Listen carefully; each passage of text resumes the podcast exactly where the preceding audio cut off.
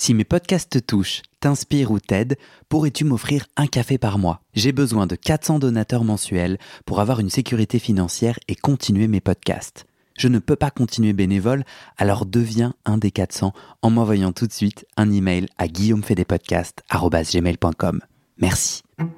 Salut, moi c'est Guillaume. J'ai fait 10 ans de psychanalyse. Un jour, je décide d'arrêter et de faire le bilan. Est-ce que la psychanalyse, ça marche? Et comment Dans ce podcast, des gens viennent chez moi me raconter leur toute dernière séance sur le divan et comment la psychanalyse les a aidés ou pas. Chaque témoignage est un chemin de vie et ses rebondissements, pas de montage, pas de coupe. Parfois, je joue au psychanalyste et parfois au patient. J'autoproduis ce podcast avec mes petites mains tout seul et j'ai besoin de vous. Si ce podcast vous touche, vous aide, je cherche 400 personnes prêtes à me donner 5 euros par mois. Pour faire partie des 400, envoie-moi un email tout de suite à guillaumefedepodcast.com. Bonne écoute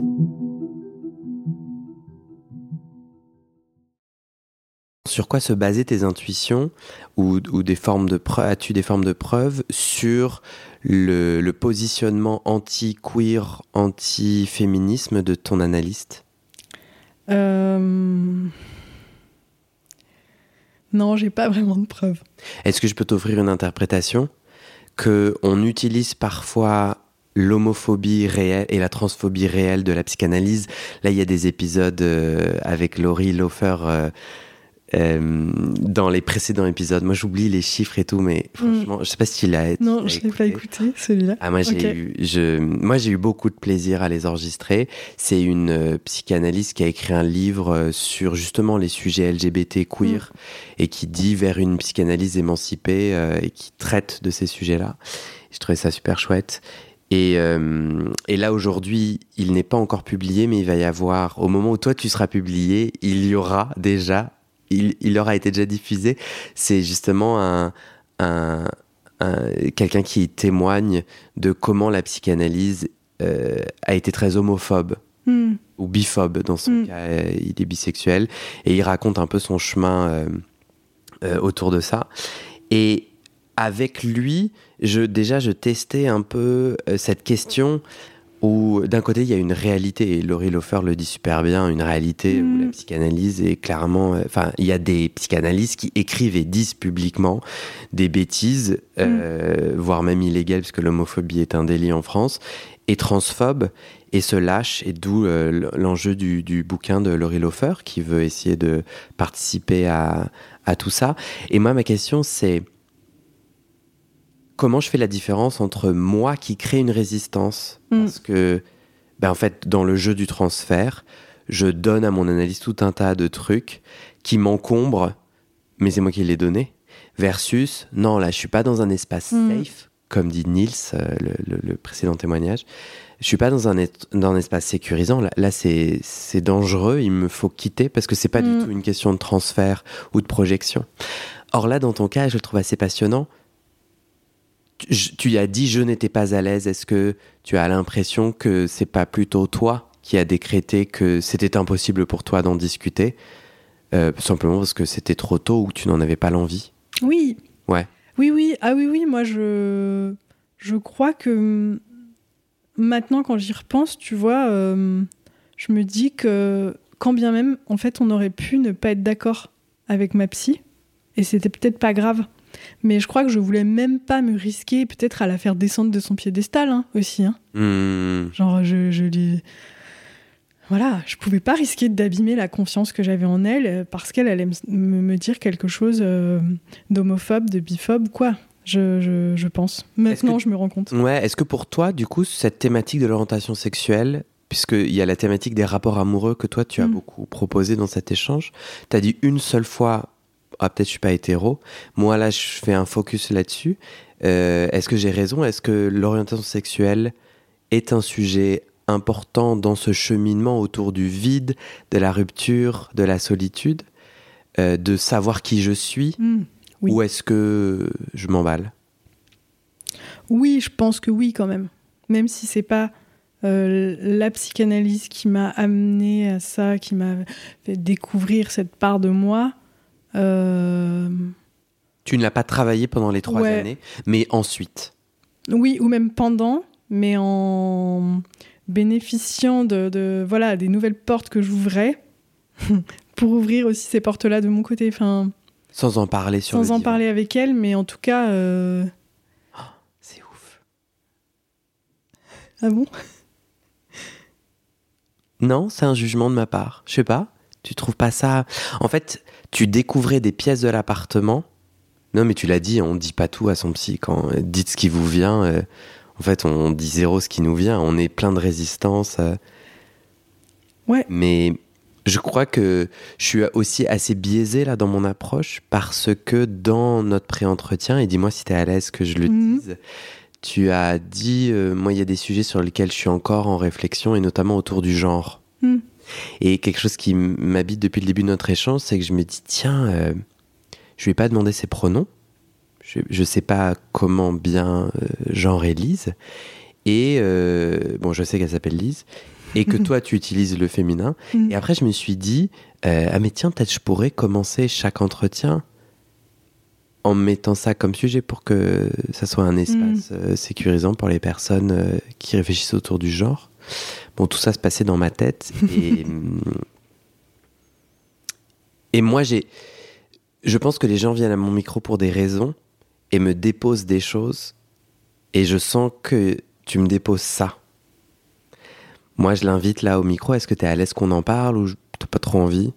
Euh, Ouais, on peut en parler. Ça m'intéresse euh, de, parler de.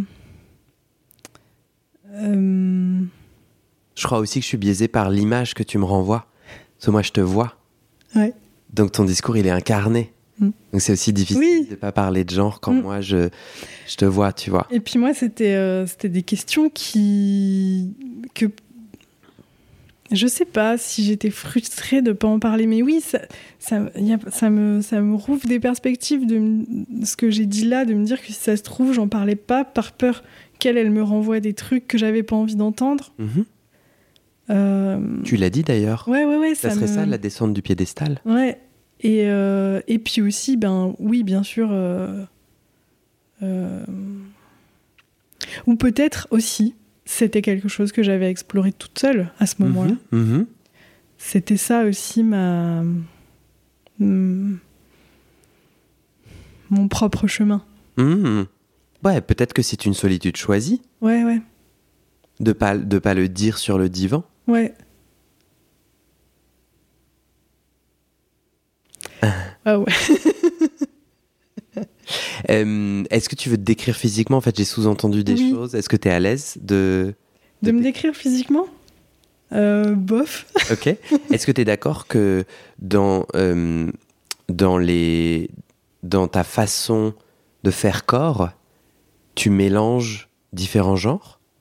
Oui, peut-être j'ai une expression de genre pas très... pas ultra féminine, mais mais pas non plus ultra masculine. Ouais. Euh, je, je, je, sens pas que. Enfin, j'ai l'impression qu'on a fait le tour de ce sujet-là, euh, mais, mais est-ce que tu as envie de rajouter quelque chose? C'est-à-dire, moi, je trouvais ça vachement intéressant. Euh, moi, là, je trouve qu'on ouvre un truc trop intéressant mm-hmm. du dire sur le divan, mm. de qu'est-ce qui. C'est quoi c'est quand le bon moment pour dire euh, jusqu'où on va avec cette règle du jeu de la psychanalyse, mm. de dire tout ce qui passe par la tête. Et du coup, est-ce qu'il t'est arrivé qu'il te passe par la tête des choses en lien avec le genre, l'orientation sexuelle que tu as refoulé sur le divan? Moi, je me souviens très bien de parvenir à être allongé et à me mettre en condition et direct avoir un truc qui me vient, qui n'a aucun rapport avec le reste de ma journée. Donc, je suis un peu là, genre, d'où je pense à ça? Et je me souviens très bien de ne pas le dire. Ouais. Moi, j'ai des souvenirs, mais pas, pas forcément en rapport avec euh, le genre ou, l'orientation sexuelle. C'était sur quoi, du coup? Euh, C'était sur la sexualité, quand même. Et euh, peut-être c'est un peu gênant que je le raconte. ouais, je vais pas le raconter, mais par contre, oui, c'était, euh, moi, c'est sûr que tout l'aspect graphique de la sexualité, j'avais énormément de mal parce que mon analyste incarnait tout un temps un traditionnaliste euh, père de famille coincé. Et euh, je l'ai déjà dit à ce micro, mais une un, moment, un jour, je me suis dit, mais en fait, je, le mec, je le connais pas. Hmm. Et en fait, il est maître sadomasochiste, il s'habille en cuir et le week-end, il a des parties fines et tant mieux pour lui. Et ça m'a pas mal débloqué. Hmm. du coup, j'étais là, bon, bah, je vais lui raconter mes trucs parce que, un, la règle du jeu, c'est de dire tout ce qui passe par la tête. Donc, bah, Coco, si tu veux pas entendre mes histoires de cul, bah, me, bah, ne tiens pas ce cadre qui m'y autorise. Et puis, j'étais aussi un peu à un moment donné, pas agacé, mais j'étais là, bon, Guillaume, euh, en fait, soit tu joues avec, soit tu joues au jeu, soit tu joues pas, mais genre là, ça me saoule, là. Toutes ces histoires que je me raconte autour de, ah, mais non, j'attends, je peux pas lui raconter. Euh, la sodomie euh, et le pénis euh, sont deux mots interdits sur le divan parce que non non Guillaume tu te racontes des affaires et bon tu saoules quoi. Tu vois que j'ai un dialogue interne très bienveillant. très euh, mais j'y suis jamais vraiment parvenu pour être honnête. Jusqu'au mm. bout de mon analyse, jusqu'au bout j'ai jamais vraiment réussi à, à, dire et à incarner le sexe. Mm. Et toi à ce micro tu ne le feras pas. T'es d'accord? Ouais, ouais, non. Euh, ça, ça, a à voir avec mes parents et tout, donc j'ai pas envie de le raconter. Euh, ouais. mais par contre, euh, je peut-être que si ça avait, si l'analyse avait duré plus longtemps, il y a des choses qui auraient été dites que j'aurais pu dire avec le temps, tu vois. Hmm. Trois ans quand même, c'est c'est assez court en fait. Génial, super. arrivé à notre conclusion. pourquoi t'as arrêté? Euh, bah, Parce qu'à un moment, parce que. Non, j'allais, j'allais faire un peu un, un truc un peu. Euh, Vas-y. J'allais dire parce qu'à un moment, il faut, ça s'est terminé, euh, ça a commencé avec une rupture, fallait que ça termine avec une rupture et que je la réussisse. Cette rupture. Mais je pense que c'est pas tout à fait faux. Tu as décidé à quel moment que c'était la fin? Ça devait être au mois d'avril, mai, mai. Tu te réveilles un jour, tu te dis ah c'est ça, ou tu es en train de faire une partie d'échecs et tu te dis ah. Ça faisait longtemps que j'avais envie de, de, partir de Lyon, euh, mais il y avait plein de choses qui me retenaient, mon travail, la psychanalyse, mes amis, on va dire, mon cercle. Et en fait, euh, bah, au bout d'un moment, mon travail, euh, je commençais un peu à tourner en rond. Donc j'ai eu, euh, je venais de, donc de vivre cette rupture là où euh, je m'étais fait quitter euh, douloureusement, mais en même temps très facilement. Enfin, je m'en suis très facilement remise. et j'étais là, waouh, ok, ça y est, je peux vivre ça en fait. Je peux me, me faire larguer comme une merde et puis ça va en fait. J'en meurs pas, quoi, c'est bon. Donc moi-même, je peux partir. C'est vraiment ça. Hein. Hmm. et je peux partir de, de cette ville aussi. Et j'ai quitté mon job j'ai arrêté la psychanalyse. J'ai déménagé peu de temps. Je suis partie en voyage à vélo après. Et euh, voilà. Seule? Ouais. ouais, ouais. Et cette dernière séance, euh, ma psy m'a serré la main, m'a dit, comme elle me serrait la main à chaque fois, en me disant Je vous souhaite un long et beau voyage. J'adore euh, cette phrase. Ouais. Et elle a fermé la porte. Je me suis effondrée en larmes dans les escaliers. Et voilà, c'était fini. Hmm. tu, l'avais prévenu, tu l'avais dit, voilà, ce mercredi, ça sera notre dernière séance, et tu l'as prévenu combien de temps en avance? Je sais pas, peut-être un, un, ou deux mois, quand même.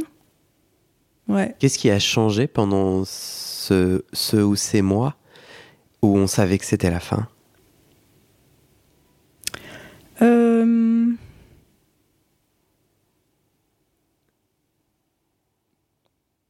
je crois que j'étais déjà plus là.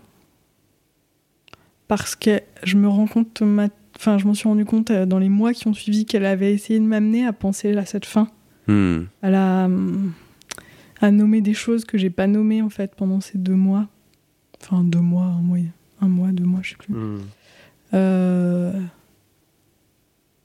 et bon, c'est comme ça. Hein. Tu te souviens ce qu'elle a essayé de t'aider à nommer? Eh ben, mes peurs par rapport à qu'est-ce que ça allait être quand ça serait fini. Mais j'étais incapable d'y penser. Ça, ça ne m'intéressait pas en fait. enfin, je ne pouvais. Ça ne ça, ça, me venait même pas à l'esprit. C'était. Euh, ouais. Mais c'est intéressant, tu te souviens bien oui. quand même de, ce qu'elle de là où elle pointait. Oui. Oui, oui, elle me. Pour le coup, je t'ai dit qu'elle intervenait pas trop et tout.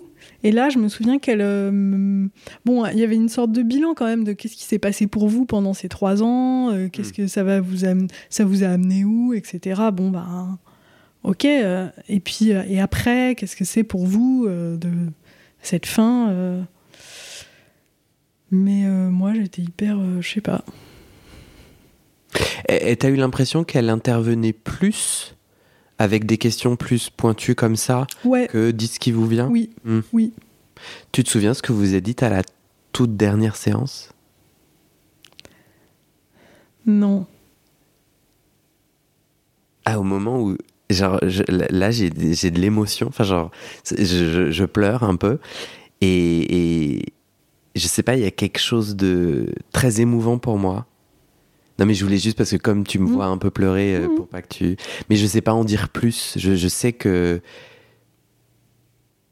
Que, c'est, que ça m'émeut beaucoup. Je sais pas, ça doit me reconnecter à. Mm. Bon, excuse-moi, je sais pas quoi en dire de cette émotion, euh, mais tout va bien et.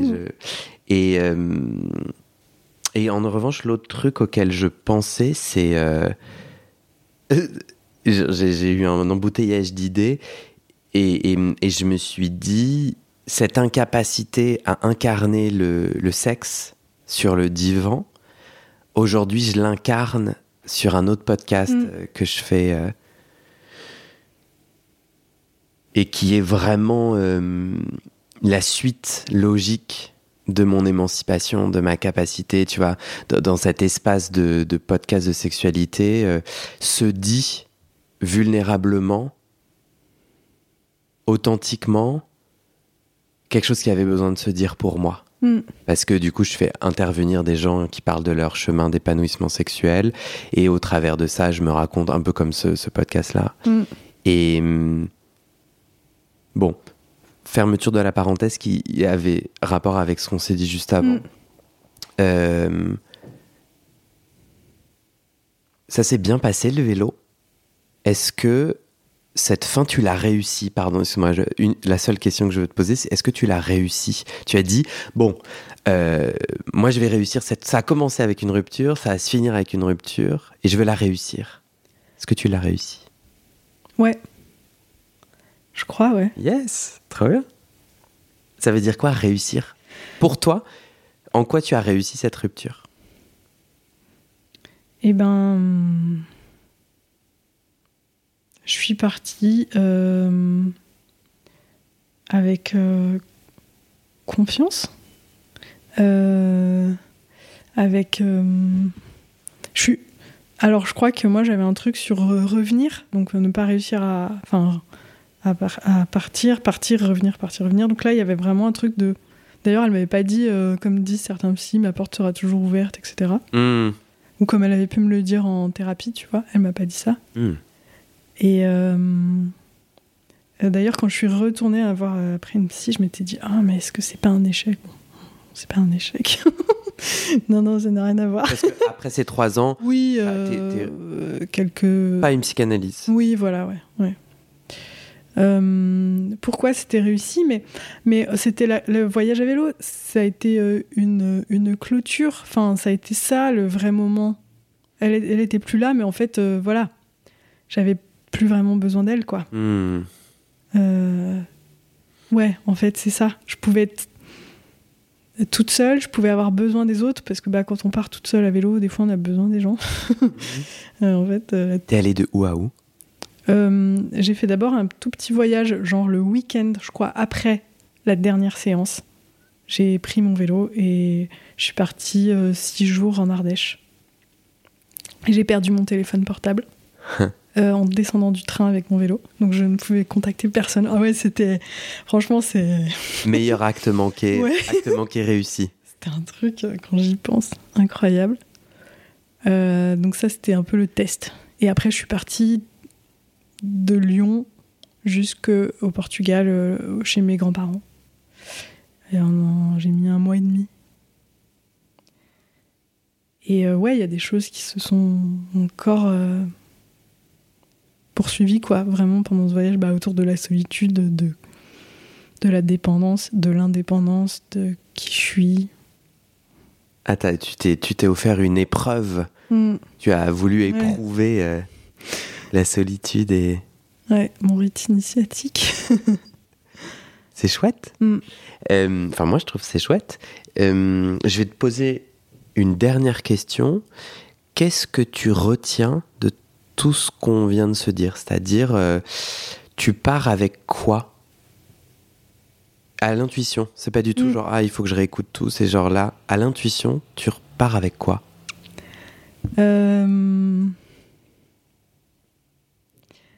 Je, me, je mesure et je mesure à chaque fois que je parle de ma psy, ma, cette psy-là, à quel point euh, c'est toujours à l'œuvre en fait. Enfin, elle est toujours là, quoi. Et, en moi, ça. Il y a toujours un truc qui, qui est à l'œuvre. Enfin, c'est comme. Euh, et euh, aussi, je repars avec, je crois, le, truc sur le langage que j'avais jamais vraiment réussi à, euh, expliciter aussi précisément. Voilà. Est-ce que c'est envisageable de déménager à Lyon et de reprendre une tranche avec cet analyste Non. Pourquoi? Je peux pas revenir dans cette ville. Mm. Mais tu disais tout à l'heure en rigolant, peut-être une, autre tranche d'analyse tu souhaiterais? C'est un souhait? C'est pas T'en es où de cette envie de continuer en psychanalyse? Avec la psychanalyse? Ça, me ça revient fréquemment quand même, cette envie-là. Et pour l'instant, là où j'habite, euh, c'est compliqué de trouver euh, des psychanalystes. Même si on a, voilà, il y a des les contraintes matérielles euh, sont pas les mêmes. Parce que t'es t'es pas dans un centre urbain. Oui. Euh, ouais. Ouais. Euh, du coup, je me dis que. Mais t'as un vélo. Oui. tu fais bien du vélo apparemment. non non, je te taquine. Oui. je me dis que ça, qu'à un moment il y a, y a aussi une nécessité quoi. Que n'existe pas pour toi là. Oui. Hmm. Que en fait on n'atterrit pas là par hasard. Enfin, qu'il y a un moment c'est une évidence. Peut-être même d'ailleurs quand on va voir juste un, ou une psychothérapeute, quoi. Et que peut-être euh, c'est pas encore. Euh, je suis pas au pied du mur, quoi. Ça marche. Merci Lys. Merci à toi. Et c'est la fin de cet épisode.